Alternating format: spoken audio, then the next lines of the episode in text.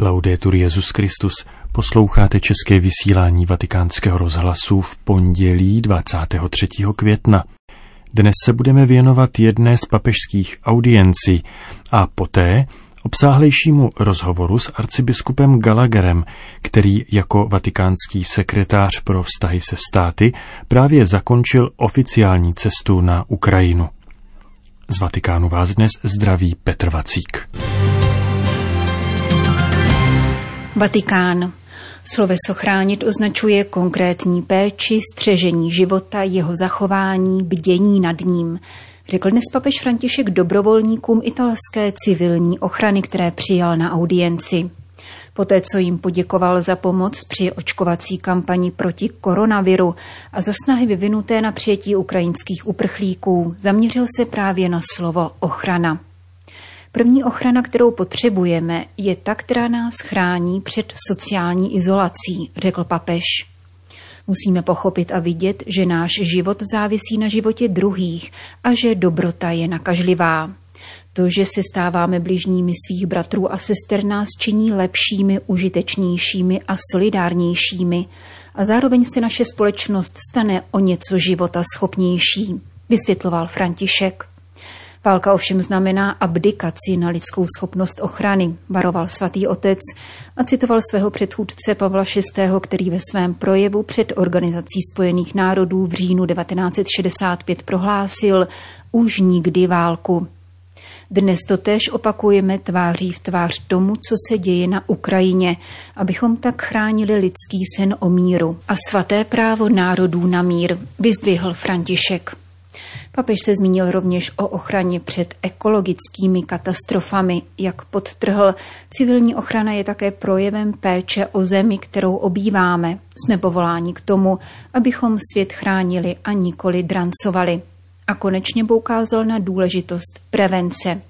V pozitivním smyslu je důležité vychovávat ke kráse, pečovat o životní příběhy a tradice, kultury a sociální zkušenosti. Chránit tedy znamená starat se. Umíme to dělat s něhou, jen když si uvědomíme, že především o nás nikdo pečuje. Je to Bůh Otec, který se o nás stará a nedopustí, abychom postrádali jeho lásku. Uzavřel papež své dnešní setkání s italskými dobrovolníky civilní ochrany, které svěřil jejich patronu svatému Piovi z Pietrelčíny předchozích dnech se uskutečnila cesta sekretáře pro vztahy se státy arcibiskupa Paula Richarda Gallaghera, při ní zavítal na válkou sužovanou Ukrajinu. Gallagher, který nyní svou misi na Ukrajině končí, bilancuje svou cestu v interview pro Vatican News. Vaše mise na Ukrajině dnes po třech dnech plných jednání končí. Jaké jsou vaše první dojmy a závěry z výsledku této mise? Rád bych na úvod poděkoval především Bohu, který nám umožnil tuto misi uskutečnit. Vše šlo velmi dobře. Pak samozřejmě poděkování všem, kteří tuto cestu umožnili, církevním a civilním úřadům Polska, které nás doprovázely z Krakova až na hranice s Ukrajinou. Církvy zde na Ukrajině, řecko-katolické církvy, latinské církvy, a také úřadům, které nám v mnoha ohledech pomáhali. Zvláštní poděkování samozřejmě patří apoštolskému nunciovi, monsignoru Visvaldovi Kulbokasovi a jeho spolupracovníkům v Kijevě, kteří nás přijali a v mnohém nám pomohli. Takto jsme mohli bezpečně cestovat, seznámit se se situací a setkávat se s lidmi. Jsem velmi rád, že mise byla na této úrovni úspěšná. Myslím, že nám bylo umožněno prezentovat pozornost starost svatého otce, svatého stolce obecně a že jsme se mohli dotknout reality, setkat se s autoritami, které jsou také pod tlakem války, a pak s církví se všemi jejími starostmi. Viděli jsme a také slyšeli od autorit velké uznání za veškerou práci, kterou církev zde na Ukrajině během této mimořádné situace vykonala – humanitární práci a duchovní podporu, kterou poskytovala lidem. A to je velmi, velmi důležité. Vím, že svatý otec bude mít z této zprávy velkou radost. Měl jste možnost přijet zemi z Lvova do Kijeva. Tolik lidí, které jste potkali, tolik svědectví o hrdinství v jednoduchých věcech, které se skládají i z jednoduchých činů. Ale také tolik utrpení, kterých jste se mohli dotknout vlastníma rukama. Ano, pro ty z nás, kteří většinou žijí pohodlně ve svých zemích, představit si ty měsíce konfliktu, utrpení, lidi, kteří museli během několika minut utéct a nechat za sebou všechno, lidi, kteří prožívají úzkost z toho, že neznají osud svých blízkých. Dokonce i na psychologické úrovni jsme viděli v benediktínském klášteře tady ve Lvově rodiny, které byly zjevně traumatizované, děti, které trpěly a stále mají velký strach. Tak jsme se dotkli utrpení tohoto lidu. A myslím, že to platí pro východ, stejně jako pro západ. Je to něco nevýdaného, co nikdo nečekal. Šok je u těchto lidí velmi silný. A také pohled do budoucnosti – nejistota, pochybnosti, snaha být statečný, mít sílu pokračovat a pak odpovědnost, kterou každý cítí, aby povzbudil ostatní a nedal najevo možná někdy i své vlastní pocity. Je to skutečně zraněný národ, zároveň velmi statečný a odhodlaný. Nemůžeme přehlížet velké utrpení tohoto velkého ukrajinského národa v této době. Ukrajinský národ představuje velkou rozmanitost a bohatství kultury, což se odráží i v náboženské rozmanitosti a bohatství. Jak důležitý je ekumenický duch při obnově míru na budoucí Ukrajině? Domnívám se, že je to zásadní, protože v takové době v každé zemi, i když je jednotná, a my jsme tuto jednotu pocítili, hrozí také nebezpečí, že začnou mezi sebou soupeřit a cítit k sobě zášť. Je tedy nezbytné, aby všichni zůstali pevně odhodláni pracovat pro jednotu země, politického těla země, pro jednotu křesťanů, jednotu katolické církve, jednotu s ostatními náboženstvími, aby dokázali využít duchovních zdrojů, milosti, kterou Bůh v těchto chvílích uděluje, a nerozptilovali tyto věci v těžkostech, v hádkách. To je nezbytné. Je to také příležitost, kdy se objeví některá nedorozumění nebo historické potíže, které však lze v této době překonat. Měli jste možnost hovořit s institucionálním vedením Ukrajiny. Jedna z velkých otázek se týká prostoru pro otevření cesty k dialogu, aby bylo možné dosáhnout mírové budoucnosti. Jaké prostory jste v těchto rozhovorech zaznamenal?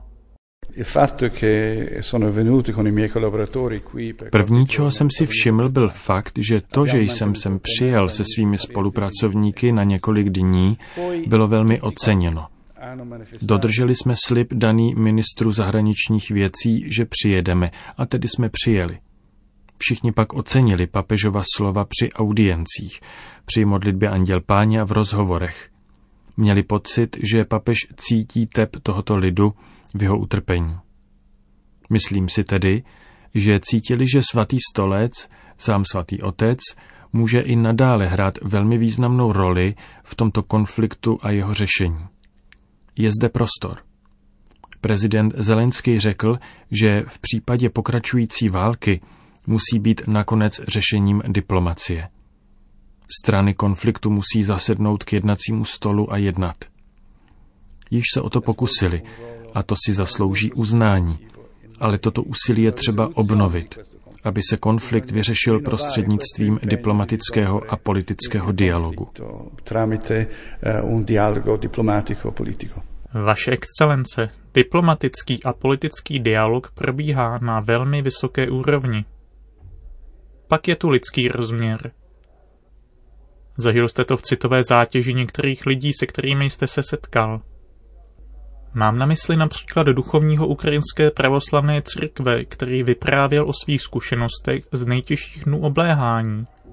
A také slova Nuncia, když vám vyprávěl o svých osobních zkušenostech z dnů bombardování a ukazoval předměty, které byly nalezeny ve zničených domech. Učinil tak s velkými emocemi.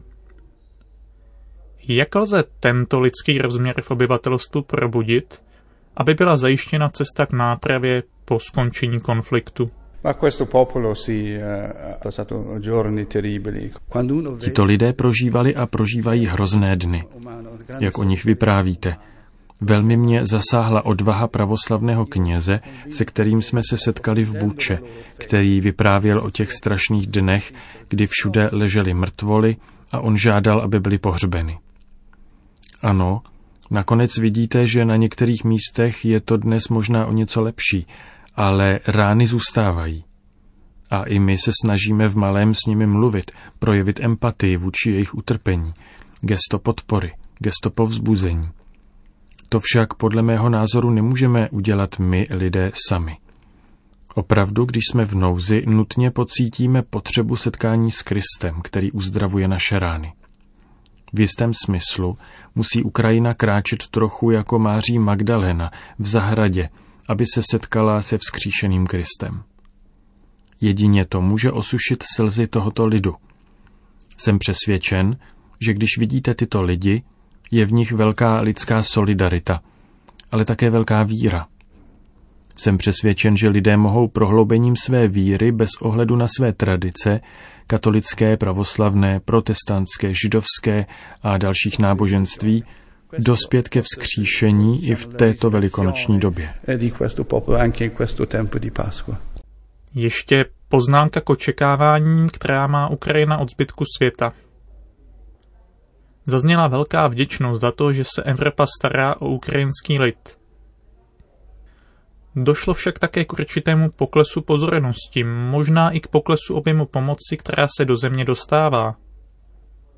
Co lze konkrétně udělat pro pomoc ukrajinskému lidu? Co byste navrhoval? Určité potíže s posíláním jakékoliv pomoci jsou přirozené. Viděli jsme je na mnoha místech světa. Je těžké udržet zájem, sympatie a solidaritu po velmi dlouhou dobu. To se děje všude. Myslím si, že by se nyní mělo usilovat o navázání kontaktů s úřady, občanskou společností a církvemi, které již existují, ale je třeba je zintenzivnit a pokusit se pochopit, co skutečně potřebují. Když jsem mluvil s ministrem zahraničních věcí, tajemníkem prezidenta a premiérem, velmi mě zaujalo, že všichni říkali, zůstaňme v kontaktu. Svět, Evropa je vůči Ukrajině velmi štědrý. Slyšeli jsme mnoho svědectví vděčnosti vůči Polsku, katolické církvi v Polsku, ale také pocit osamělosti tváří v tvář velkým výzvám současnosti.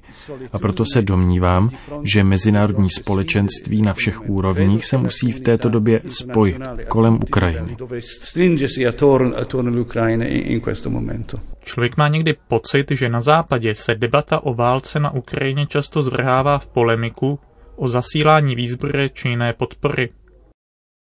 Je to podle vás správné vnímání situace konfliktu a skutečné potřeby národů, ukrajinského a ruského, k dosažení usmíření, k ukončení konfliktu? Zdá se mi zcela jasné, že je bohužel příliš brzy mluvit nejprve o míru a pak o usmíření. Mnozí nám řekli, že tomuto tématu rozumějí, že chápou, že jde o hluboce lidské a křesťanské hodnoty ale bohužel lidé v těchto měsících tolik trpí. Je příliš brzy. Ukrajina se musí bránit a k tomu potřebuje pomoc, včetně vojenské. Vždy jsme trvali na tom, že musí existovat určitá proporcionalita, protože začít znovu závody ve zbrojení v Evropě, ve světě, není vhodné. Jak jsem již řekl, Ukrajina musí být zahrnuta do všech mírových iniciativ v této zemi. Tolik arcibiskup Gallagher, vatikánský sekretář pro vztahy se státy, během rozhovoru na závěr své cesty na Ukrajinu. Končíme české vysílání vatikánského rozhlasu Laudetur Jezus Christus.